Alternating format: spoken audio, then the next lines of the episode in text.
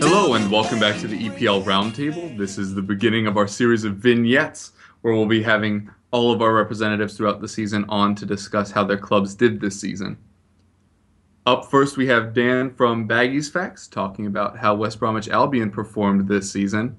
All right, first off, Dan, what's your impression of Albion's season this year?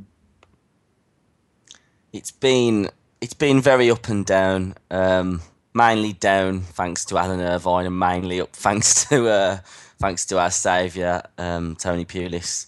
No, it, it, wasn't quite that simple. Um, he had a tough job on his hands, Irvine. First Premier League job, um, working at a club like ourselves where he wouldn't have full ownership of, of what goes on behind the scenes, um, which many would think would, would be to his advantage. Um, but it, it, probably turns out that he, you know, he didn't have the whole, the altogether say on, on the signings that we did bring in in the summer. Um, he did his best. Uh, he, he tried to play the right way. We got a few decent results under him. Um, a decent a decent couple of results uh, against uh, we we beat Burnley four 0 um, was probably the standout result for him. He just I don't think he was up to the standard, and, and unfortunately, many people could see that. Um, he was one of those where the, the players all really liked him and, and got on with him, and you know it, it was it was good from that point of view, and he had the backing of the squad. I don't think he really lost the dressing room, um, but I think my concern at the time, just before he did get the sack, was do I really want a manager that you know is seemingly too too pally pally with the players and, and too maybe friendly and putting her arm around them too much, you know. Um, whereas Pulis absolutely has, you know, the, the, right sort of effect in that sort of area. He, he'll know when to put his arm around the player and he'll certainly know when to give a player a bit of a bollocking, to be honest. So, um, having brought in Pulis when we were one, I think we were one point clear of the relegation zone after 19 games. Um, and then we played a game with our, our caretaker team. Pulis came in, brought in his own backroom staff. Um, the club had a bit of a shake up. He was announced as a head coach, but he's been more of a manager. And going forward, he's going to be more of a manager than any of our previous head coaches have. Um, he's had, a, he's had a, a, brilliantly positive effect. Seven Premier League wins. I think we've picked up 26 points from 18 games, an average points total of 1.44. I think it is points per game, which would take us up to about ninth place if he'd have had the full season with the club. So that shows the, the sort of level that Tony Pulis can bring without having really much of a say in the squad. He signed two players in January. The rest were players he's picked up. Um, so I'm I'm very hopeful going forward that, that of course Pulis can be the man um, to take us on to bigger and better things. And, and there's been talk that he wants to take us to a cup final and he'd love to get the club into Europe. And these are bold statements, but you know, if, if he's going to be saying that and he believes he can do that, if we can get in the right players, then who knows what can happen. Of course, uh, being a Baggies fan, I'm realistic. I'm happy for us to keep our Premier League status year in, year out because that is an achievement in, in this, you know, money driven football world that we all live in. It's so tight up there and, and, and to be able to keep your club 17th or above is, is still an achievement for a club of our size but it would be great to, to have maybe a season in Europe or get to a cup final or do something a bit different, you know, to something a bit special. Um, and I think Pulis can bring that. Um, since he's been at the club, he's steadied he's steadied things up completely. I mean, you know, in, in terms of our defensive record, he's contributed towards the 16 clean sheets that we've had this season, which is the second best in the league behind Chelsea. Um, and you you know, speaking to a fan of any other Premier League club, you probably wouldn't have imagined that Albion would be second in terms of um, clean sheets for the season, mm. which is a phenomenal achievement, really. Um, and add to that the fact that we've had our first choice keeper out for, for the main part of a, the last bit of a season. Um, we've had to chop and change at the back. We've had Jonas Olsson out injured for a lot of the, a lot of the a lot of the season too. Um, and so the the achievement really, although Baggies fans, some of them complain that we are slightly too defensive at times. Um, the the achievement of getting 44 points and finishing 13th is is fantastic, really, um, considering where we were when Tony Pulis took over. Yeah, we were going to ask you about the manager, but obviously he played such a large factor in your season that that has already been addressed. Um, yeah, so moving... he's, he's hmm? been he's been fantastic, Kev. I mean, just just to add, really, there's like I said, there's a lot of Albion fans out there who, who are unsure whether he's the man to take us forward. Um, who are pointing to a, a, couple of abject displays, which you're going to get anyway, um, and they're pointing to to the fact that we're too defensive. Well, um, he's basically done what he's had to do to keep the team in the Premier League. And next season is his chance to implement some style and implement a bit of attacking flair on the wings and, and to score more goals and have opportunities to bring in his own players that you know, play the way he wants to. Um, and so I don't think you can judge Tony Pulis on performances, only results this season. If you want to talk about performances, we'll look at towards um, towards next season. Yeah, you kind of mentioned play style there. Do you think you'll you'll see him play more like he did at Crystal Palace, which was a bit more open, or more like he's he's done at Stoke in the past, which was more based on kind of size and set pieces and defence? In all honesty, I think it'll be a mixture of the two, um, and it'll be each individual game will be will be took differently. I mean, um, it's rare that we've had a lot of possession in any game under Tony Pulis. Um, first and foremost, we've we've had two banks of four. Well, often a, a, bank of four, and and then five players with with one of the more attacking options sitting in as well.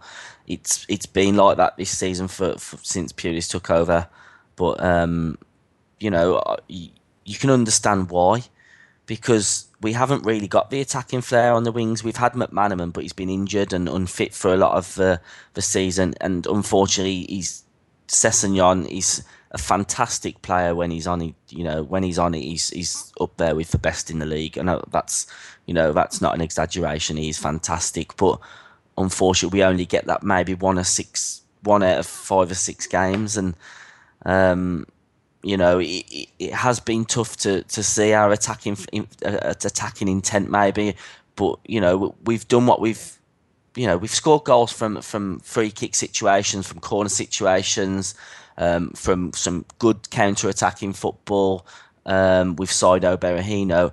And I think next season we, we have to aim towards um, just being a bit a bit more.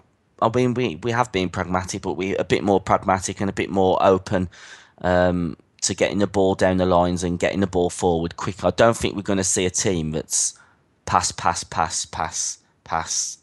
You know, it, it, it's it's going to be a team that utilises the ball well when they've got it and a team that defends well. And I think that's what Tony Pulis does well.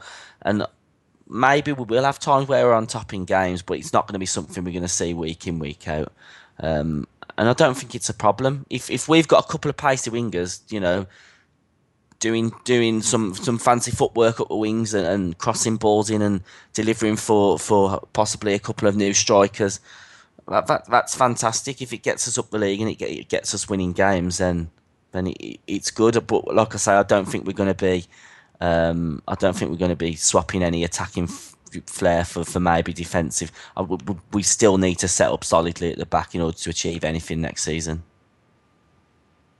Yeah, you mentioned uh, player acquisition and stuff in there about the players he'd like to bring in or the players you'd like to see brought in. Uh, what would you say are your biggest needs, and, and, are there any particular players you're looking at?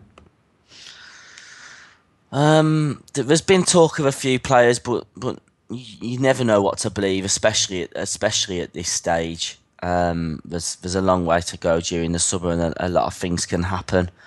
Um, in terms of position wise, we're going to need two new left backs because Pocognoli and Davidson haven't been favoured. We've had Chris Brunt playing there. We've had Joleon Lescott playing there. They're both not left left backs. Although Brunt would be a fantastic backup, um, he, he's not a first choice left back. So we need that addressing.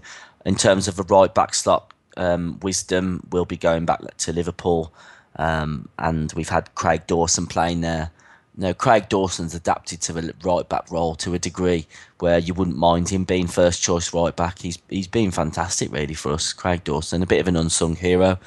Um, he is primarily a, a centre back though, um, so maybe at least one new right back coming in. Um, in terms of midfield, we're likely to see some players leave. Uh, with Mulumbu, there's talk of whether he's going to be staying or going. Um, We've got a Chris Baird who plays in midfield occasionally. He'll probably be on his way. Um, so so maybe an, another central midfielder to join Fletcher and, and, and Yacob and Morrison. With with Dorrans, of course, um, out on loan at the moment, probably staying um, at Norwich. So we're going to need to strengthen those areas. Um, in terms of wingers, Sessegnon, who can play on the wing, will probably be on his way too.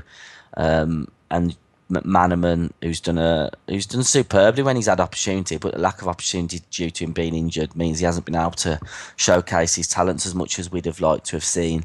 So um, maybe one or two wingers, and then of course depending on Berahino, Ideye, uh, and Anichebe, there's potential for all three of them to be leaving in the summer. Um, and Anichebe is probably the, the most favourite to be on his way out, um, followed by Ideye, and we, you know, I've said many times on this podcast I've, I've moaned about Berahino and and you know he's not off the field. He's he's misbehaved far too many times. Yeah. um, comments coming from his agent which is the same agent as Sterling's believe it or not.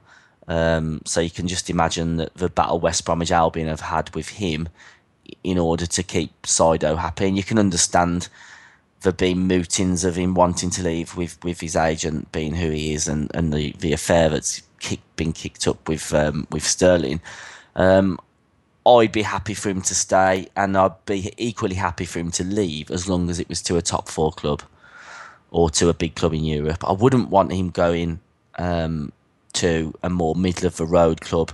And no offence to yourself, but but like a Tottenham or an Everton or even a Liverpool, if he's going to go I think maybe an Arsenal or, or a Man City would be, probably be the, the best destination for him because he is that good. Um, but but the issue is, is he that good to, to be in a team of that straight away?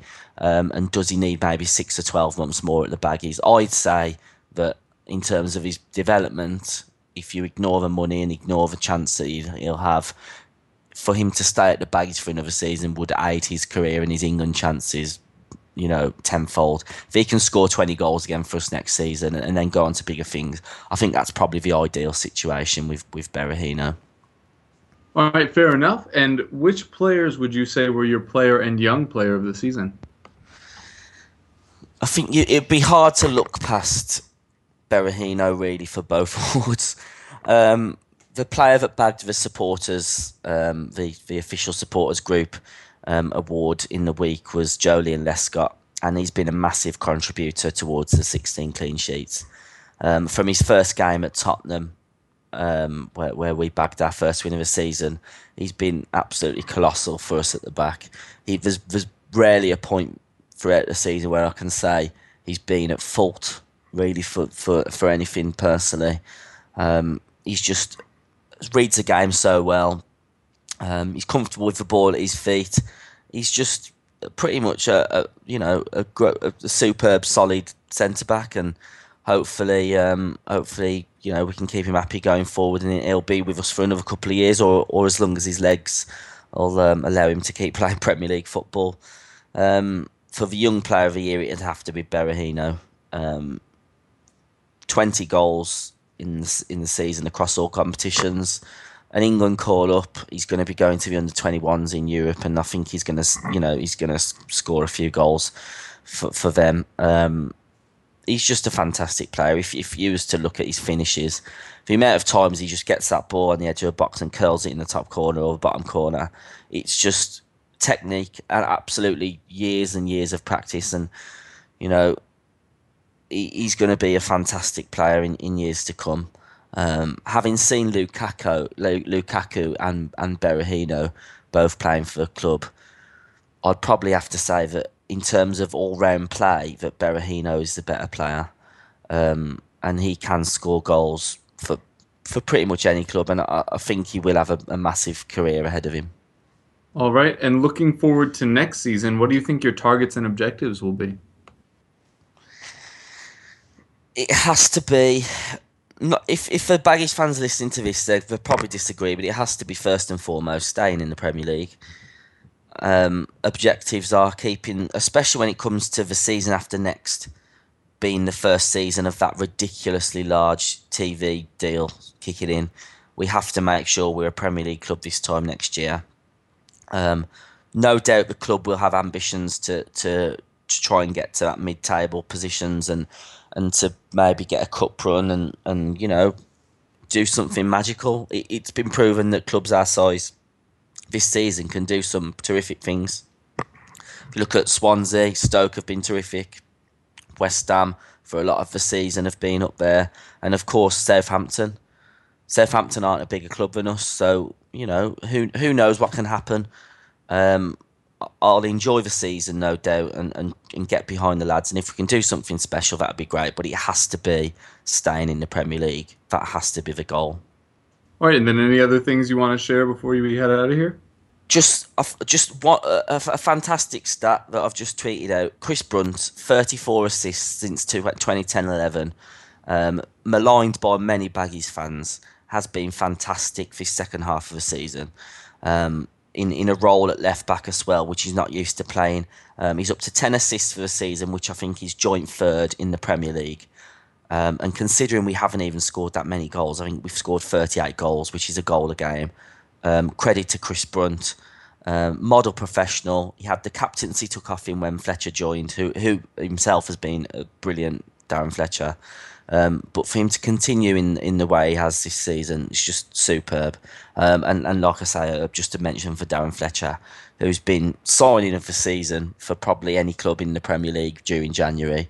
Um, he's just been fantastic, a leader on and off the field. And you hear stories of him, him spending time with fans after games and at the disabled supporters um, do. The the other week, he, he spent a lot of time with all the fans and just just a, a brilliant, fantastic guy on and off the field. Um, and it's a, such a huge coup for him for us to have to have got him, and we would probably wouldn't have signed him if it hadn't have been for Pulis. So, um, just I'm just pleased that we've got to the end of season. We're 13th. Happy days. Um, cheers for having me on for, for the on the podcast throughout the season. I've enjoyed it immensely and look forward to next season. All right, up next we have Jamie from No Nay Never Net. Jamie, what have you made of your season? It's been strange, really. It's been difficult to sum up. At times, it looked like we were going to stay up, but ultimately, I just don't think we quite had enough. I think the key games we we didn't really have the confidence to go out and win, and the big games at Turf Moor we didn't do enough. There's decisions that didn't go our way. I suppose all Premier League teams can mention those and talk about points that they should have had. But I'm disappointed on the whole. But we didn't really disgrace ourselves, and I think we're in reasonable shape to come back. I just hope that we make a better fist of it if we do. Yeah, obviously we we mentioned a few times on the pod, uh, especially some of the non-Burnley guys, even that keeping Dyche was an excellent choice because it leaves you in better position for next season for for a challenge to come back up to the Premier League. Would you agree with that assessment? And how happy have you been with Dyche's performance this season? I think it's it's firstly you've got to remember that he's still quite inexperienced. I think last season was his his second full season as a manager, and this is obviously his first time in the Premier League. So he, he's obviously learned a lot, and I think everyone at the club has. Um, but I do think there's there's areas of weakness there that have been highlighted by the Premier League, if that's fair. I think he's he's quite um, unadaptable, whatever the opposite of adaptable is. I think he, he picks the same team and the same tactics every week, and Premier League managers, if they know what they're going to be facing, will be able to combat that. Also, he's been quite inflexible during games. I think Palace at home was a very good example when a, an, an opposing manager did something tactically that Dyche just didn't seem to, to get to grips with. I think in the Premier League, you do have to be able to react to what's going on and move players around and, and try something different. Whereas we played pretty much the same way for 90 minutes every game. And I think that we probably just got a bit worked out and we got away with it last season because partly because I think you play 46 games and you play twice every week sometimes, and there's, there's just not enough time to prepare individual tactics. But I think in the Premier League, it's a bit more specialised in that area. Um, but I still think he's done about as well as could be expected with the players available. Um, in terms of spending, we spent very little compared to most Premier League teams, although Dyche has to take partly responsibility for the, the failure of the transfer strategy as well. So it's been a mixed bag, really, but I think he's still a very talented, promising manager, and I think he will go a long way. Just like the players, I don't think he was quite cut out for the Premier League this year. Yeah, speaking of the players, who would you say was your player and young player of the year for your club? There's a, a few strong contenders, I think, for Player of the Year. Uh, mostly defenders, which you wouldn't normally expect from a team at the bottom, but scoring goals was our problem. I think you can make a very good case for Tom Heaton, who, in my view, fully deserves a chance to play for England in the next couple of weeks. I'm so pleased for him. 10 clean sheets is fantastic for for a club that finished in the bottom three. I think that puts him in the top 10 goalkeepers in the league in terms of clean sheets. I think that was fantastic. Danny Ings, you've got to mention, he scored 11 goals, would probably be relegated a long time ago if it wasn't for his goals. But my pick is Jason Shackell. I think he's he's very consistent at the back. You know exactly what you're going to get. He's a brilliant leader on the field. And I just hope we can keep hold him because he's going into the last year of his contract and he has moved around quite a lot throughout his career. So hopefully his agent's not in his ear saying you get one big payday if you move at this age. So I think he's 31 now, so he's coming towards the end of his career. In terms of young player, to be honest, isn't an awful lot of competition. Our squad is quite old.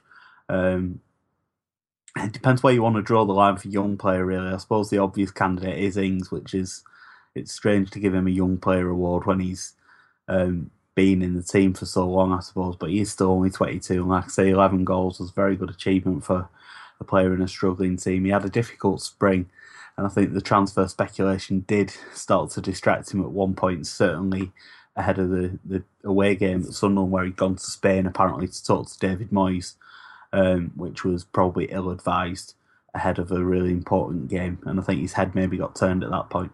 But the end of the season, he's come back strongly. He scored two winning goals in our last three games. It's just a bit of a shame it's been too little too late. Yeah, obviously there's going to be a lot of player movement with some players maybe going to other lower level Premier League clubs and some sticking with you going down. Do you have any idea which those players will be and, and which players you might try to bring in to fill those holes? Well, Ings is obviously going to go. I think um, Liverpool seems like the most likely destination for him at the moment. I think that would be a reasonably good fit, although they do seem a bit in flux and they might even get rid of Rodgers, so that remains to be seen. Um, Shaq already mentioned could be targeted, particularly by Bournemouth. I think Eddie Howe, their manager, tried to sign him for Burnley two summers in a row, so he's obviously a fan. Kieran Trippier, I've not mentioned yet, has been excellent again this season. Very consistent, very good attacking right back. I think he'd be a very good signing for anyone in the bottom half of the Premier League, maybe even mid-table sides.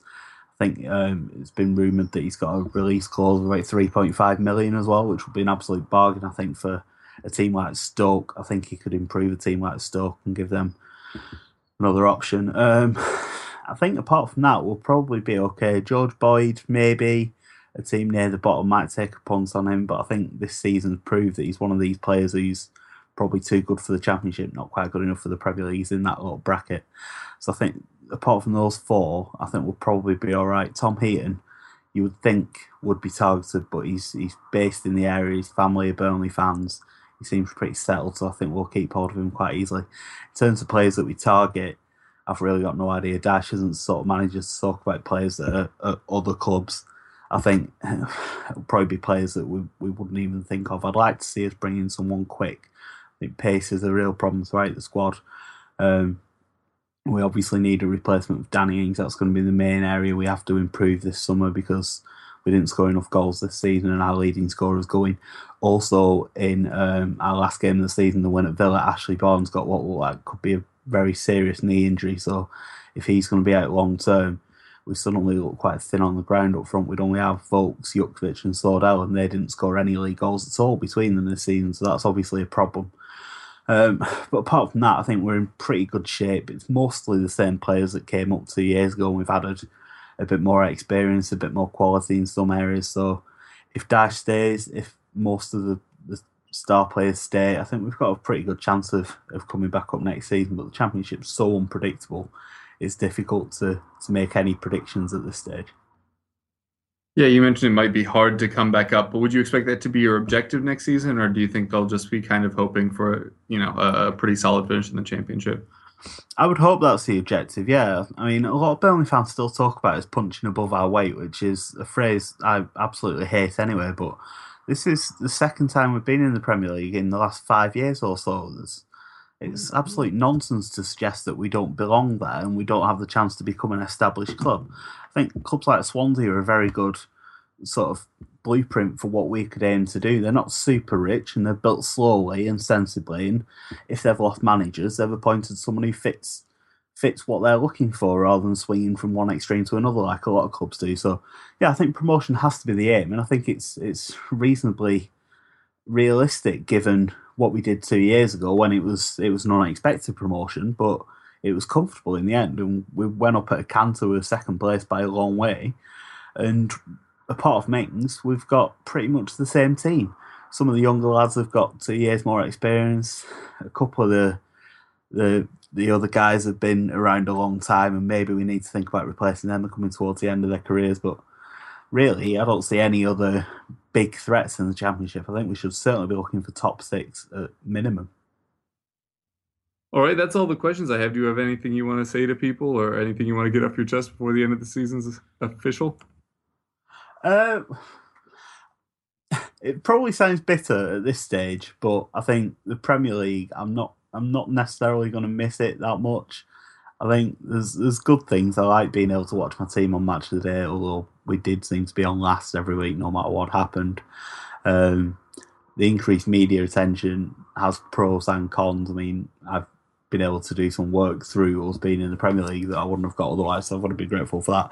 But also, the Premier League is just ridiculous a lot of the time. I mean, Jose Mourinho going on goals on Sunday to talk about Ashley Barnes making a, what he called a criminal tackle. It's just one of the daftest things I've ever seen. And then for him to come out months later to say that he was wrong to talk about the campaign against referees that Chelsea were apparently victims of. He just manipulates the press so much, and I, I really don't like that. I think a lot of the diving and cheating in the Premier League, yes, other leagues have it as well, but I think it's as bad in the Premier League as it is anywhere. I think that's fair to say. So yeah, Premier League is is something nice to aim for, but it's not always that great to be in it. I don't think, and I'm quite looking forward to maybe winning some games next season. That's going to be quite nice. also, ticket prices. Ticket prices in the Premier League are absolutely obscene. Like they're bad throughout football these days, but they're asking for over fifty quid to watch Burnley for some games this season. It's mental. I'm done. That's it. All right. Well, thank you so much for joining us throughout the season. Uh, no we've discussed privately what we can now announce. We will be doing some stuff with uh, teams in the championship next season to get a sense of that throughout the year. And and you and the guys over at No Nay Never Net have have agreed to be part of that. So we have enjoyed having you on this year, and absolutely can't wait to have you on again next year. Yep, it's been great. I'm looking forward to seeing what next season brings. Up next, we have Scott from the SwanseaWay.co.uk. Scott, what do you take from your season this year? Um, huge amounts of pride, being completely honest. Um, coming into the season, there was a lot of question marks from a lot of people about Gary Monk, about whether we'd be able to hold on to Wilfred Bony, whether Fabianski was going to be any good.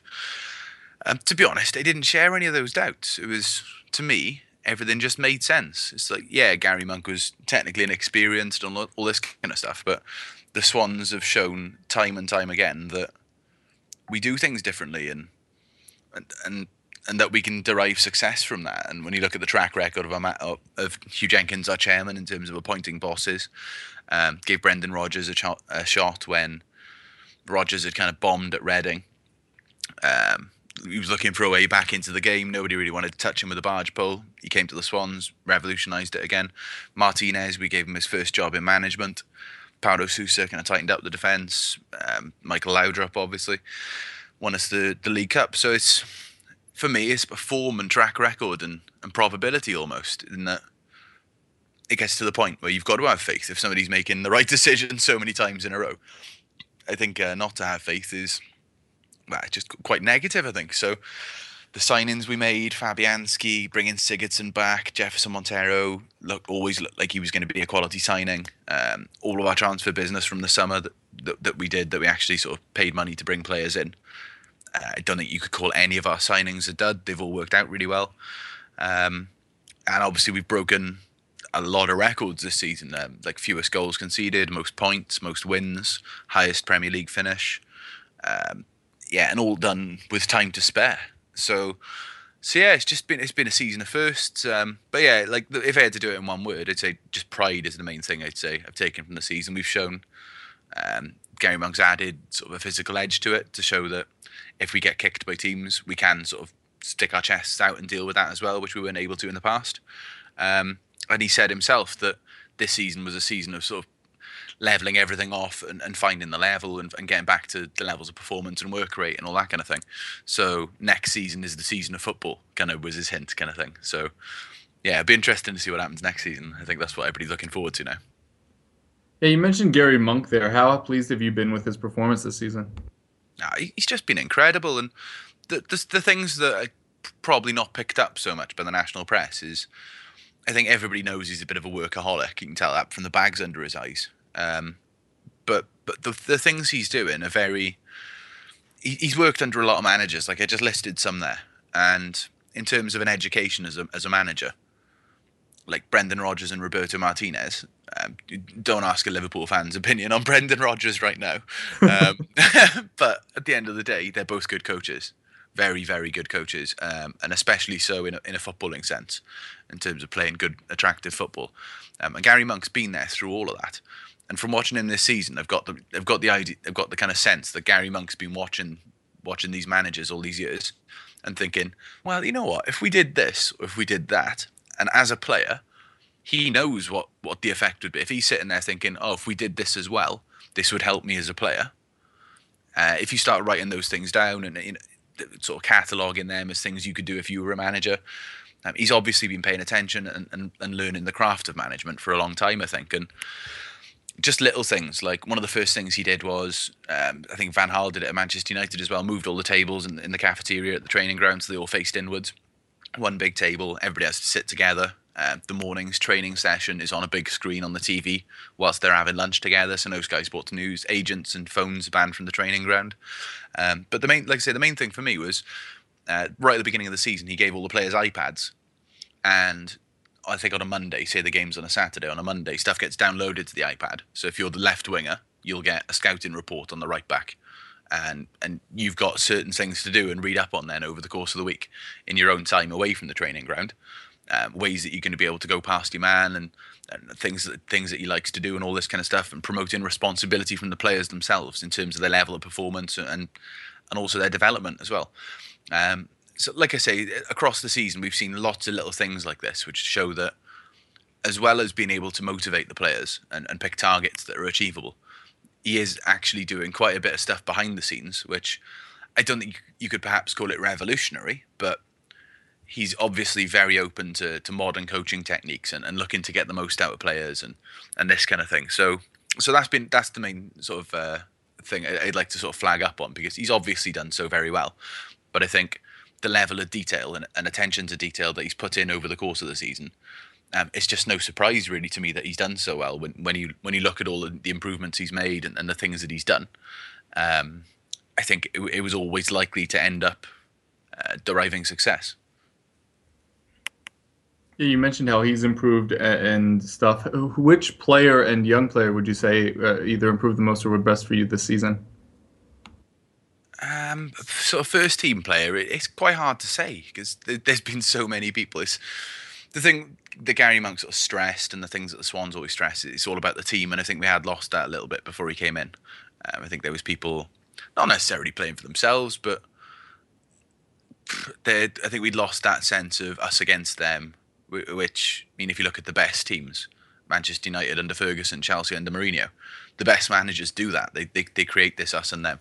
Um, so I think I will pick one, but it, it is very hard to pick out a player who's performed above all, the others, just because we've had quite a few who've, who've done that across the season, like Ashley Williams, Fernandez, Fabianski, Ki, Sigurdsson. Um, I'd say they've all been excellent across the course of the season, um, probably sort of on a par with each other. But I'd say if I had to pick one player who I think made the big difference, I think it's been Fabianski. I think for free, he's just been an absolutely mm. incredible, incredible signing. Um, 13 clean sheets. I think Man City kept a clean sheet, so I think Joe Hart got the Golden Glove. Um, but yeah, one one clean sheet away from the Golden Glove playing for the Swans. It's just mental. And and compared to Michel Vorm, he was just so ob- obviously always going to be a trade up. Um, like I suppose you've seen him this season, Kev. Um, yeah, Fabianski is definitely a trade up on Vorm, and I think anybody who was sort of suggesting otherwise pre-season hadn't watched a lot of either goalkeeper. Um, because yeah, Fabianski's not perfect, and like like any like any player, he's got his flaws, but um, he yeah, just his confidence in coming for the ball, and it just gives the defense that little bit more confidence that if the ball's put into a certain area, they don't have to deal with it because you've got six foot plus Polish guy flying out both fists first. Um, I wouldn't have it any other way. Love it, you know. I, like as Gary Monk said himself, uh, I, I want a goalkeeper who comes for everything. If, if he doesn't get it one in a hundred, that doesn't bother me. I, I, still want him to be coming for every ball. Um, and Ashley Williams, he was speaking about that recently, saying it's, it's quite nice to have that um, from a Swansea keeper because it's something they haven't really had in the past. Um, so yeah, so I'll go Fabianski for first team player. And in terms of like a young player of the year, um, it's hard to look past the, the kid who, who came on today at Crystal Palace, Kenji Gorré um, ex Manchester United youth, uh, son of a guy called Dean Gorré, who used to play for Huddersfield. He's Dutch, actually. Dean Gorré, Kev, remember him? Yeah. Yeah, uh, son of Dean Gorré. Um, so he got under 21 player of the season this season. He scored twice when the Swans beat Huddersfield to win the youth playoff. Um, their, their under 21 league competition, they won that. Um, he scored 18 goals from kind of a, a like a Scott Sinclair position, kind of left forward. Um, so I think a lot of people, myself included, had been hoping he was going to get a couple of minutes today, uh, and he did. So, so, good on him. And every time I've seen him, he, he's obviously very, very talented. So uh, yeah, so hopefully he, he, can keep that up over the summer, keep developing, and, and, force his way into the first team. Because being completely honest, that that's one of the positions we need to strengthen. We need a winger who scores goals. Um, and if we can promote him for free without a transfer fee, then even better.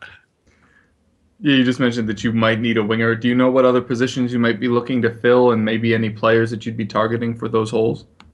Yeah, I think striker is the the other main one. Being completely honest, in terms of somebody who's probably actually going to play quite a bit. Um, we've been linked with Luc Castaignos quite a bit. Um, apparently, we had a six million pound bid accepted last year, um, but I think the club said uh, Huw Jenkins said basically we chose to go after Gomis instead um, at that at that juncture because we still had Wilfried Bony. Um, but apparently Twente are in quite a bit of financial trouble. So I think the upshot of it is we'll probably get Castaignos for about three and a half, four million and that is just classic Swans. So that's the way you do it. You just, you just wait, make the bid. Go, ah, actually, no, no, but we'll think about that for a bit. Yeah, yeah. I, I remember we talked at the beginning of the season. We, I was like, "Oh, how's he doing?" And you're like, "Oh, we didn't actually uh, bring yeah, him yeah, in." Yeah, like, exactly. well, we like we like we like a slow play at the Swans, you know. so, so every, everybody knows, like Jack Cork. I think all about the long con. yeah, it took it took about three and a half years to sign Jack Cork. I think after the saw the first rumours. We do like signing players who we used to play, who, be, who used to play for us, or who we've been in for in the past. And uh, and Castaignos obviously no different because if he's right for the club, he's right for the club. Uh, what's a year either way if he's still relatively young.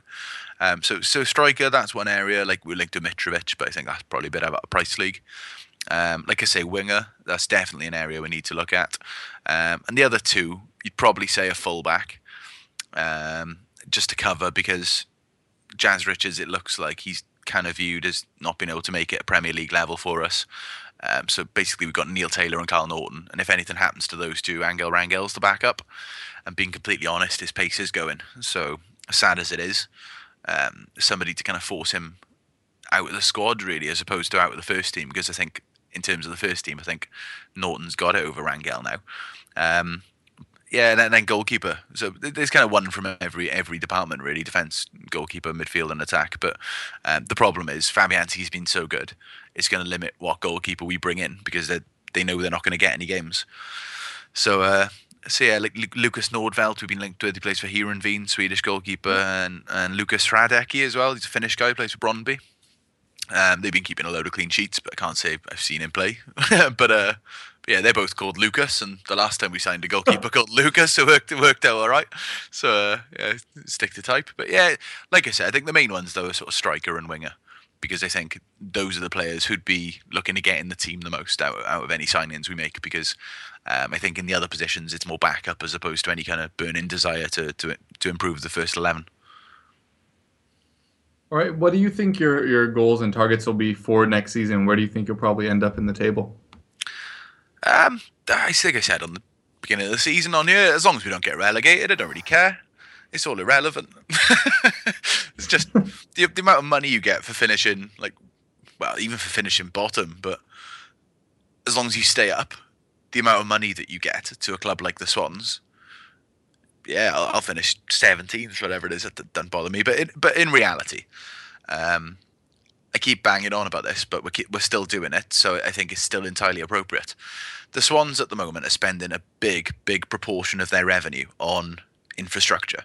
So they're trying to get to Category One status for the academy. So so they're still building there. They've had like two application planning applications go through now the last couple of weeks, uh, adding another floor to the training facilities, uh, doing a barn, which is one of the prerequisites for the Category One academy status.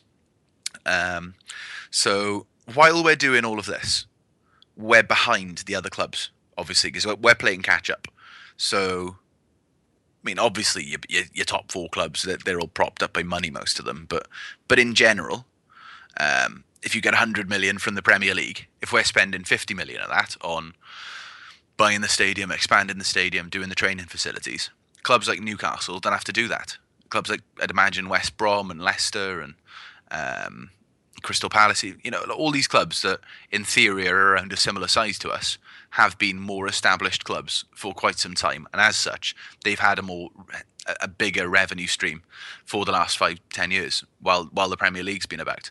So they're a couple of years ahead. So basically, my point is, until we've finished playing catch up off the field, uh, and until we're in a position where the percentage of our revenue um, that's going towards transfers and improving the squad is on a par with the rest of the league. Just staying up has to be the main thing. Anything above that is just brilliant. But the progress right now is coming off the field, and that'll set us up for the long term. So yeah, yeah, I'd like to finish in the Champions League spots. I'd like to win the league. It'd be brilliant. But as long as we're in a position to continue investing in the club behind the scenes and improving the academy setup so we can get our own players coming through, um, that's by far the most important thing for me. So yeah, just maintain Premier League status. Don't change the philosophy. Keep pumping money into the club, because if we keep, you know, if we're if we're still in the Premier League in five years, we're going to be completely spent out on facilities. There's going to be nothing to spend money on, um, and then we'll be at a point where it's like, well, we've been managing perfectly fine for the last ten years, um, and now we've basically got double the amount of money to play with every year.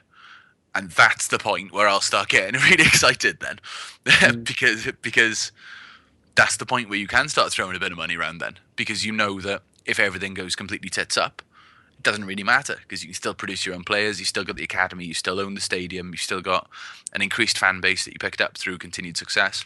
Um, so yeah, so I, I just, I, I, guess my point is, I just think there needs to be a couple more years patience from Swansea fans. I think, I, I, I think to to hope for any kind of continued improvement on the field now, I think you're kind of setting yourself up for a fall perhaps because until we do these things, until we put ourselves in a position where we can start competing in the transfer market, uh, and as a club as well, by having the best, by having um, facilities that are as good as all the big clubs.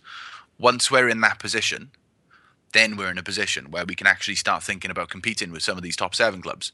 But until then, it's like fighting with one hand because we're still spending on catch up. So, so to be to do to be doing as well as we are is just it's just phenomenal and um, just Moore of the same, really. Like I say, same philosophy, same spending plans. Keep doing it our way, and uh, yeah, see what happens. All right. Well, thank you so much for joining us uh, throughout the season. It's been an absolute pleasure, and we look forward to working with you next year. Yeah, me too, buddy. All the best. Next up, we have Sean. Wow. Before I do this, what what all are your plugs? Because I'm leading people in with their stuff. So you're at Claret and Blue. Claret and Hugh, West Ham Till I Die, and more than just a podcast are my three main uh, outlets. West Ham Till I Die. West Ham Till I Die, currently Hugh, and Moore than just a podcast. With two O's. With two O's.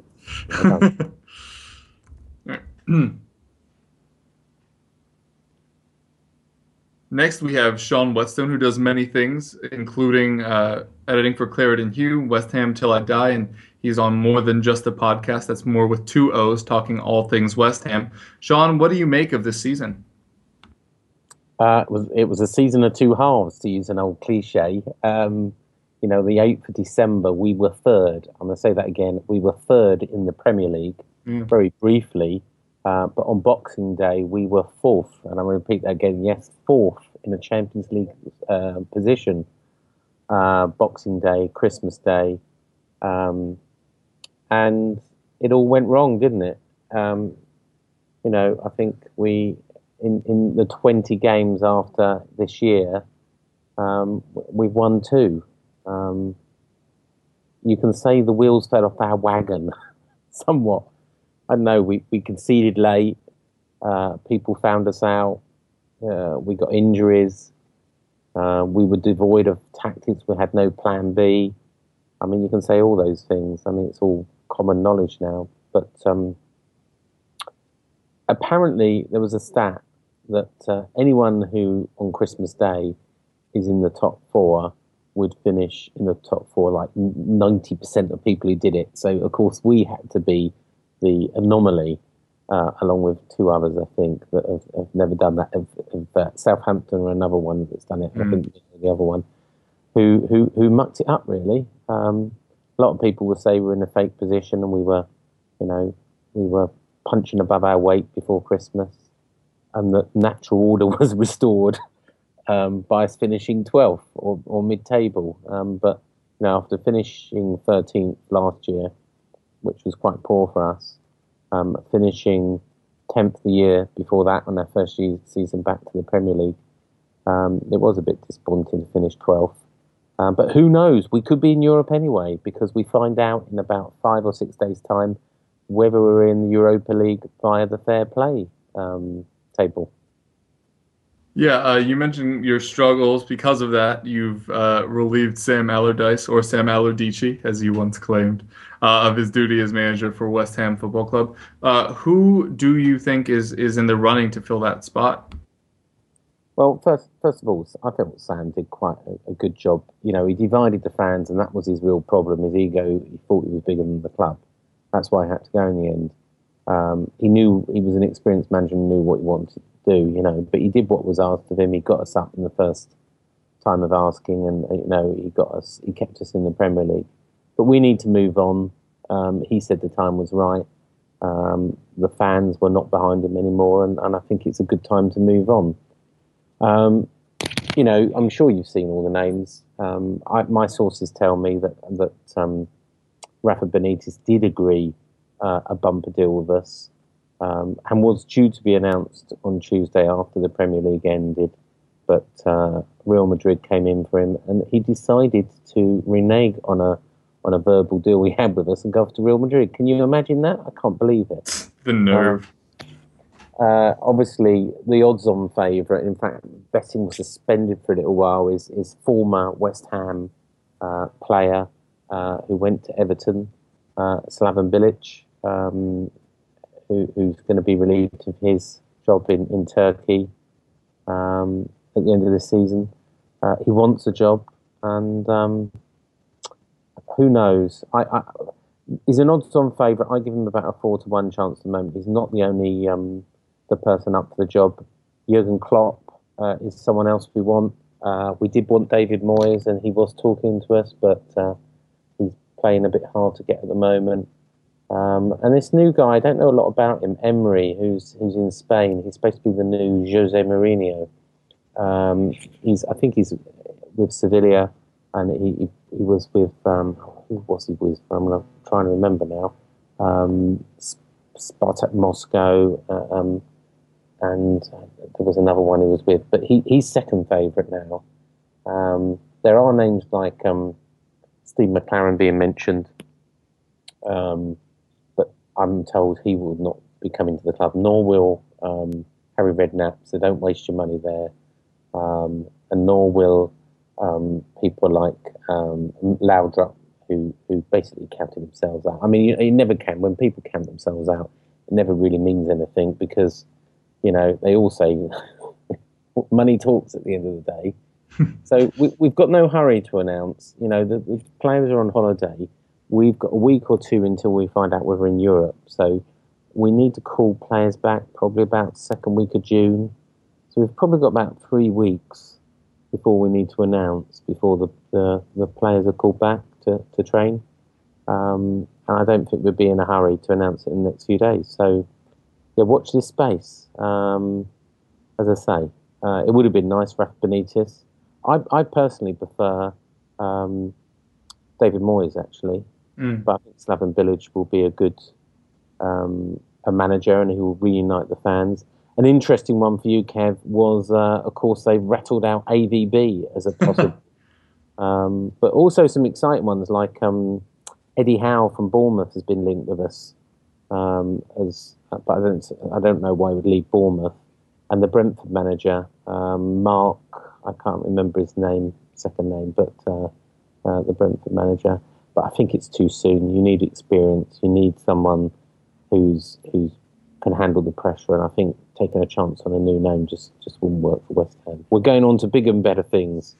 Um, obviously, the Olympic Stadium is just around the corner, and we need a, a manager of the stature that's going to uh, take the club and be a, a, far bigger club than Spurs, obviously. uh, you're you're doing the Olympic move not this year, but the following.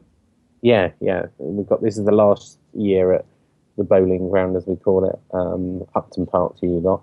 And uh, yeah, it's, it's going to be a good season. So I think we want a, a big name manager uh, that will bring the players together and, and, and see how we go. Alex Song won't be part of that though. He, he's off. Um, apparently linked with Chelsea and, and, Man City because he's regarded as homegrown. Um, oh, he's yeah. a homegrown player with the rules. So we'll, we'll see what happens there. But he, he, you know, we were paying him seventy five grand a week, which is a lot for West Ham, and also he, his form tailed off in the second. He's, he's quite high maintenance, if I'm honest with you, uh, and I think we can do a lot better with the money. And uh, Barcelona wanted quite a large fee uh, to sign him, and uh, I think we can do better for our money. Personally, it's great having him there, and he was good in the first half of the season. But fair play to him, he actually wrote something for the official website this week where he actually said, and you don't get this very often from professional players, he said, goodbye and sorry. Sorry for not doing better in the second half of the season. And you don't hmm. get people saying sorry enough. So yeah. fair play to, to Mr. Song. All right, you just mentioned a couple players that might be heading out, managers heading out, options coming in. Yeah. What kind of players are you looking at that, that you think, other than Song, might be well, departing? And do you have any specific holes that you need to fill? And what players do you think might fill them? So we definitely need uh, a goalkeeper because Jääskeläinen is like 74. Um, so his contract running out in a few days' time. You know, he's a, he's a good guy, but he was a Sam guy. Now, um, the rumor is that we are going to sign Daniel Bentley from Southend. I don't know if you watched the uh, playoff final of League mm. Two, um, but uh, he was the hero of the hour, the goalkeeper for Southend United, who who saved a penalty and got them promoted. Um, so he's apparently on the radar, but we are looking for a goalkeeper.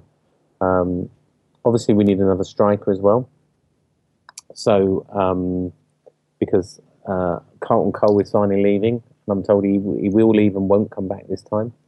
He could be going to the MLS. He, he was on uh, Sky the other week, talk on the Fantasy Football Club program, saying that he would be interested in uh, offers from abroad or dropping to the Championship, and you know MLS would, would interest him. So you never know. You might see a Carlton Cole coming to a club near you. but yeah, going on, we, we need a striker, we need a, a goalkeeper, uh, and we need someone to sort of replace what, what Alex Song does. Um, so the chairman has said we've got we're hoping to bring five players in, in different positions over the um, over the summer. So that, that's we've got five going out, so we'll have five coming in to uh, to you know balance the wage bill basically. Uh, any news on what will happen to, to a couple of your talented players that are out on loan? Um, well, have we got any talented players out on loan? I mean, we've got Maiga out um, Metz. I don't know if you know about Metz. So in in uh, League Liga One in in France, uh, Metz got relegated. So um, Diafra Sakho, who came from Metz, uh, got them promoted by scoring 20 goals for Metz last year. And obviously, he came to us and was immense, scoring 12 goals before he got injured for us this season and we sent Maiga the other way.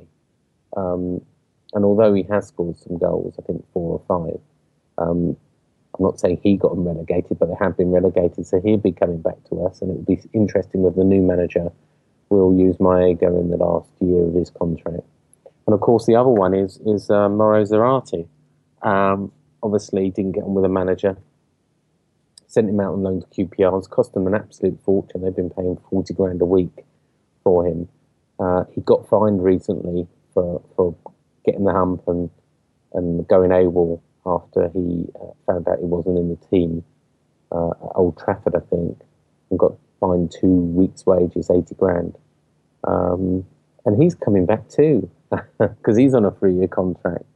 So um, it will be interesting. They're, they're two of our more higher profile on loan players um, that are coming back, and, and we'll see what, what the new manager makes of them and, and what they want to do with, with, with those players.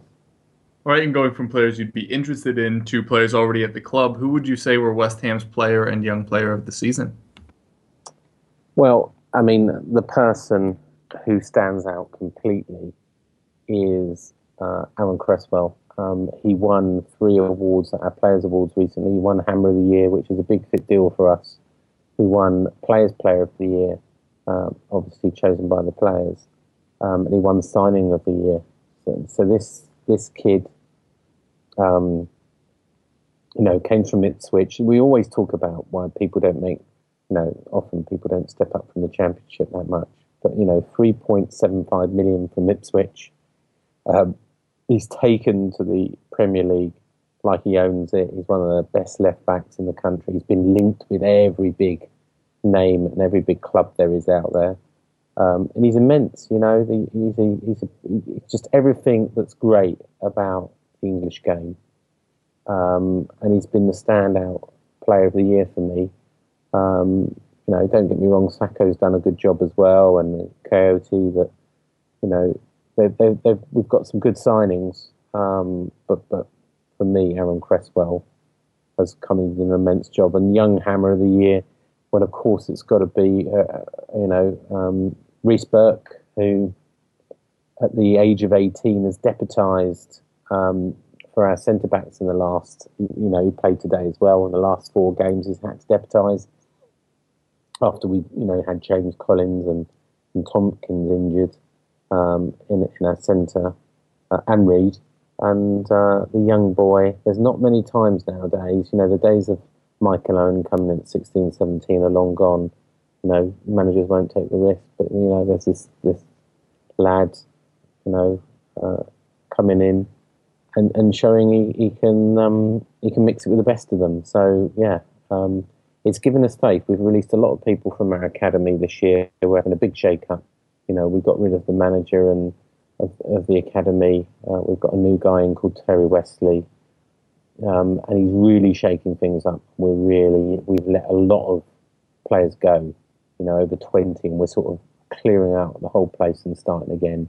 But people like Reece Burke, Reece Oxford, um, are going to be the future um, of this club, and I think they're going to make um, West Ham youth to be reckoned again. You know, the days of the Frank Lampards, the Joe Coles, the Michael Carricks, the Rio Ferdinands. I think our next crop, those crops will come again. You know, in the, in the next few years. So I'm I'm really excited about it. Yeah, and heading into uh, the new season, the 2015-2016 season, what do you think the objectives will be for your new manager? I just, I, I don't even, I haven't, I've only just got over the last season. Um, I haven't even started thinking about next season. You only got 75 days. Oh, I know, I know. It just comes so fast again, doesn't it? I mean, I mean, number one has got to be, and I hate to say this because it sounds so non-ambitious, but number one has got to be Premier League survival you know, and in the season we go into um, the new stadium, we can't go into the Olympic Stadium in the Championship. That would just be so embarrassing. Um, you know, so Premier League survival has got to be. You know, we can't let Euro- Europa League defend uh, distract us. And I'm I'm told that we will use people returning from injury and youth team people in the early rounds Europa. We're not going to put our first team out in Europa and go all out and that let that disrail our, our season. But we've got to do better, you know. We we want a new we want to get younger players, we want to start moving up the table, you know. We've we've got um, we were 12th this year, we were 13th the year before, we are 10th the year before that, in our three years back now in the Premier League. And I, I guess we've got to get better than, than 10th. Um, you know, it's a bit unrealistic. As I say, we, we peaked too early when we got fourth and third, um, just before Christmas.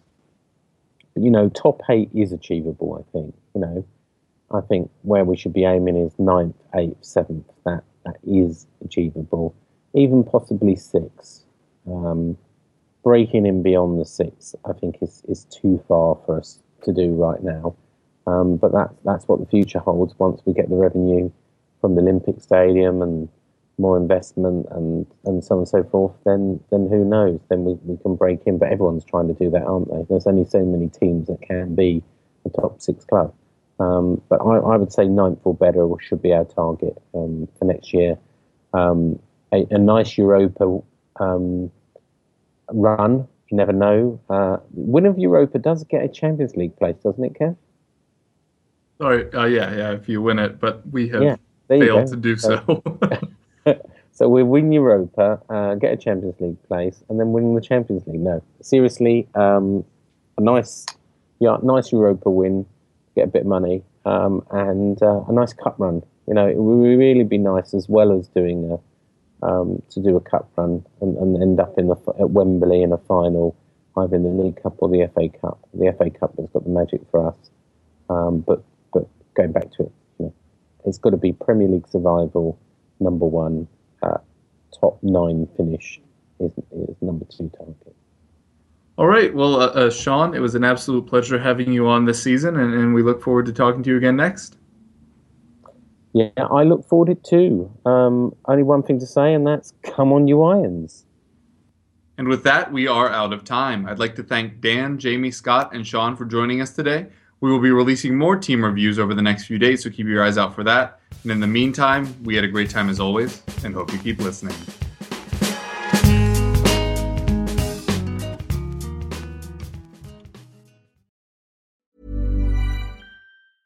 Selling a little or a lot? Shopify helps you do your thing however you cha-ching. Shopify is the global commerce platform that helps you sell at every stage of your business. From the launch your online shop stage to the first real life store stage, all the way to the did we just hit a million orders stage. Shopify is there to help you grow. Shopify helps you turn browsers into buyers with the internet's best converting checkout. 36% better on average compared to other leading commerce platforms because businesses that grow grow with Shopify. Get a $1 per month trial period at Shopify.com slash work. shopify.com/work.